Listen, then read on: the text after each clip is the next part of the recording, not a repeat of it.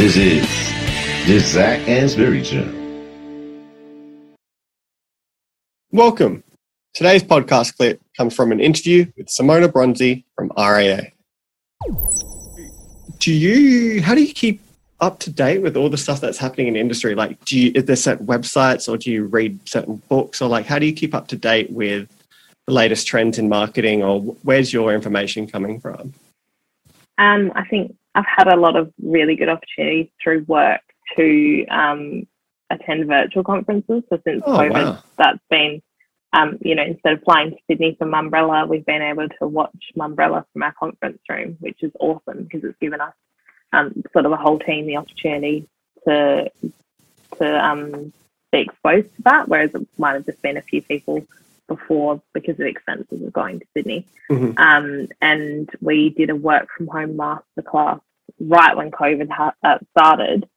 Um, they wanted to keep us engaged, so they enrolled the whole marketing team in a Mark Ritson work from home masterclass, which was really cool. Um, I yeah, I'm subscribed to sort of Mumbrella, um, like marketing journals and things like that.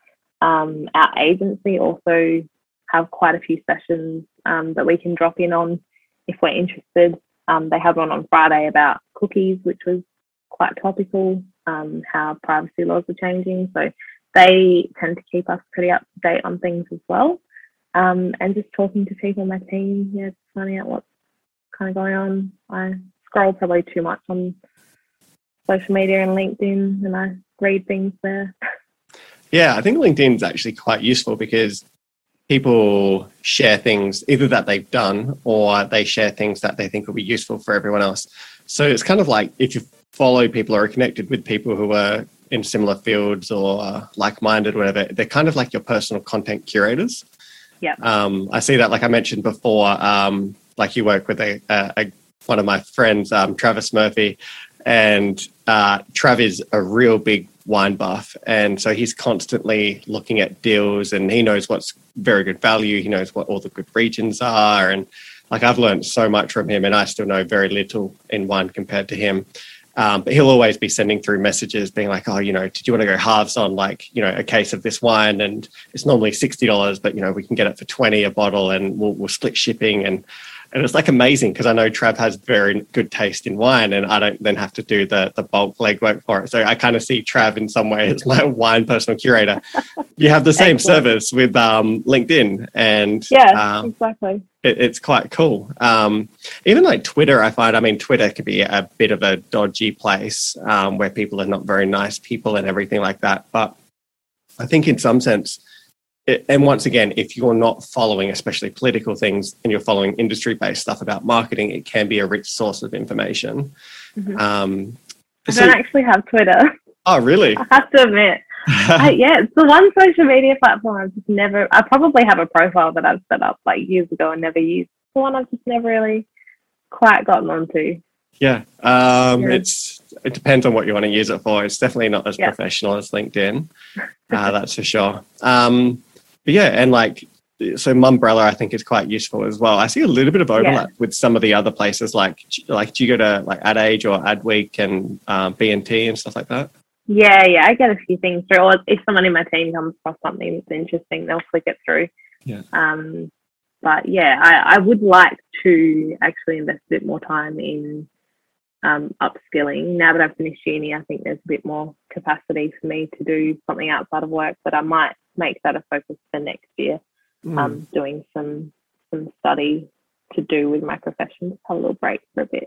Yeah, I thought it was really interesting to learn. Like, um, of course, there's these online conferences happening instead, which is, you know, like you said, good in one sense, more people from your team. Sucks in another sense because you don't get the gala dinners at the end of it, where Yeah. it's a really, really fun night. Yeah. um, and also, you know, networking's never the same. And like when you're in person, it's really nice to actually be around other humans. Um, but I think one of the things that I learned just then was um, that your agency has actually been quite proactive in terms of bringing you in and teaching you about the latest things that's affecting them because it affects Mhm. you as well, like cookies and Mhm. privacy laws and stuff like that. If they, I suppose, from their perspective, if they didn't produce these for you, you might ask for things that are impossible. Um, Yeah, that's really really cool. Is this is this Mhm. something um, that your team like? How often do you have these, and how, how useful do you find them? Um, so sort of pre-COVID, um, we did a lot more kind of in-person things, and then it, it honestly, I keep waiting to get a quiet time because when COVID hit, we're like, oh, we're not going to be that busy because marketing's not that essential. Like, you know, it is, but it's not like if things are really drastic, like the things the RA need to keep operational, like insurance claims and things like that, and helping people with that. So we're like, well, you know, maybe we'll have a bit of quiet time um, where we can just focus on optimizing things, but it just never happened. So um, we were a bit deprived of in-person networking and things last year, but we had the online um, courses to make up for it. And I noticed there were heaps of webinars, and like I'm part of Business Chicks, so they have um, pretty cool webinars as well that I can watch, um, and I find them really useful for professional development as well, and just you know things like um how to overcome um like uh, imposter syndrome and things like that. That's Mm. something I definitely struggle with. Um, but yeah, in terms of our agency doing these Friday night sessions, um, they I think they do them every Friday amongst their team. It's kind of a nice way to debrief, talk about anything that's topical, and then occasionally they'll invite us along if it's something relevant to us. So yeah, it's really cool. And is it fairly informal, like a discussion, or is it more of a presentation? Um, no, it's just kind of sit down with some cheese and wine and a, a bit of a panel, and everyone's kind of talking about things. Um, that's where I thrive. I love networking events. Yeah. Um, and it's really good to see that they're picking back up again. Yeah, that sounds really nice, and yeah, we are quite Yeah. fortunate being in South Australia that you know we can we can go to a, a sports game and have forty thousand people in an arena. Yeah, Because I Yeah. hear about the arenas being in the US, they're basically COVID drives where you line up with thousands of other people waiting for your for your vaccine. yeah, no, know. Um, It's um, sort of a bit surreal being in Australia and South Australia when you're watching what's going on. Yeah, we are super fortunate. Um, you, you touched on networking and like, you know, there's so much value in meeting people and, you know, that face to a name and, and having that conversation and, and, and, and you know, you, you talk about professional things, but you can also get to know them as a, as an actual person as well. Mhm. Um, what what advice would you give to people about networking events? Like you men, you mentioned business chicks as well. I Mhm. think I've heard quite good things about that. Naturally, have not attended. um, Men are welcome though. are they? I had no Yeah, idea. yeah. like to the breakfast and things like that. Um, yeah, there's men there. I had no idea. Um, business dudes or something like that. Yeah. um, but yeah, I think it's great. And um, yeah, so what what advice would you have? Because these events can be quite scary and they can be quite intimidating, especially like I remember going to some of these events when I was still in uni, and you'd be seeing these Mhm. people who were, you know, the marketing directors of this company or the marketing director or marketing manager of this one, or just everyone seems so intimidating. What would your advice be about how to approach people and and um, yeah, that's probably pretty useful. Um, I think I've always been quite comfortable approaching people, which isn't the norm. Um, so I, recognise that that might not be everyone's cup of tea, but I guess something that might help um, someone who hasn't been to a networking event before is like getting a friend along, just so you have someone there with you. Um, and then at least you don't feel so alone. But also just like going up and talking to someone, just saying hello, because chances are they also feel the same, even if they are someone who is, you know, a, a director of a company or whatever. That everyone feels a bit anxious at these things, and I think it's just about recognizing that they still are people, and it's you don't need to put them on some pedestal as someone that you can't talk to. I've always found anyone that I've talked to really welcoming, and I've never felt that someone's like position has been intimidating towards me or affected the way that they treat me. And what what sort of stuff would you recommend that they talk about? Um, oh, I usually just start with "Hey, hey," going, "What's your name?" yeah, or like you know, talk about the event that you're at, or you know, if you just had food, talk about the food, or something. you know, just a just a sort of icebreaker conversation starter, and then um, ask them a bit bit about what they're doing, and then they talk to you about what you're doing, and it kind of just seems to flow from there after the initial um, sort of awkwardness of starting the conversation. But that's that's been my experience, and I do find it quite easy to talk to people that I don't know.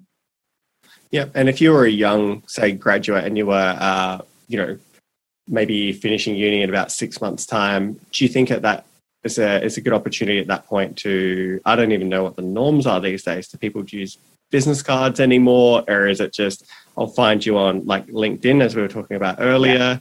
Yeah. Um, yeah, how, and and then putting yourself out there to be like, you know, I'm going to finish in six months' time. I'm looking for yeah. a potential role. Do you have anything like what, what's how how on earth do you breach that conversation?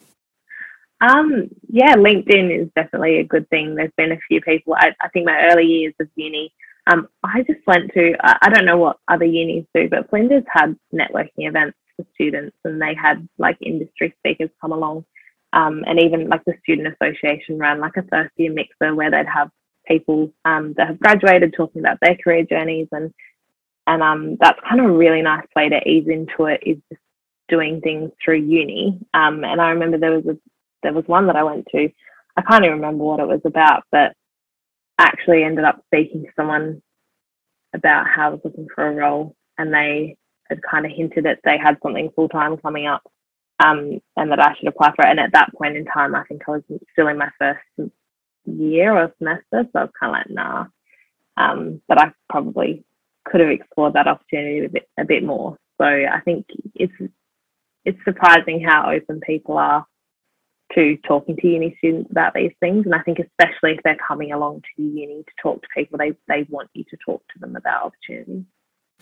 Yeah, actually, when you put yourself in their shoes. They're not just attending for something to do. These people are quite busy and they have lives, and they'd, they'd much prefer to be with you know their family or kids or friends or hobbies or whatever.